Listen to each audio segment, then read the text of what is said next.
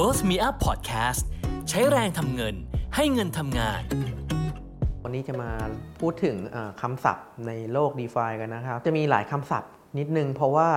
พออยู่ในโลก d e f าเนี่ย d e f าเนี่ยมันเป็นอะไรที่เพิ่งเกิดขึ้นใหม่นะเพิ่งเป็นกระแสในช่วงปี 2 ปีขึ้นมานี่เองนะฮะแต่ว่าพอดีเป็นกระแสในหมู่คนไทยคนไทยเล่น d e f ากันเยอะมากเลย ก็จะมาแนะนำคำศัพท์ที่เกี่ยวข้องให้ฟังกัน d e f าแปลว่าอะไร ถ้าเกิดสมมุติเราพูดถึงนิยามของคำว่า d e f าจริงๆเนี่ย d e f าเนี่ยย่อมาจากคำว่า decentralized finance หรือแปลว่าระบบการเงินที่ไม่มีตัวกลาง เพราะฉะนั้นถ้าเกิดเราพูดถึงนิยามจริง ๆของ d e f ามันก็คือทุกอย่างที่เป็นระบบการเงินและทำอยู่บนระบบไร้ตัวกลางนะฮะจริง ๆ เราจะบอกว่า Bitcoin Ethereum พวกนี้เป็น d e f าแบบหนึ่งก็ใช่เหมือนกัน แต่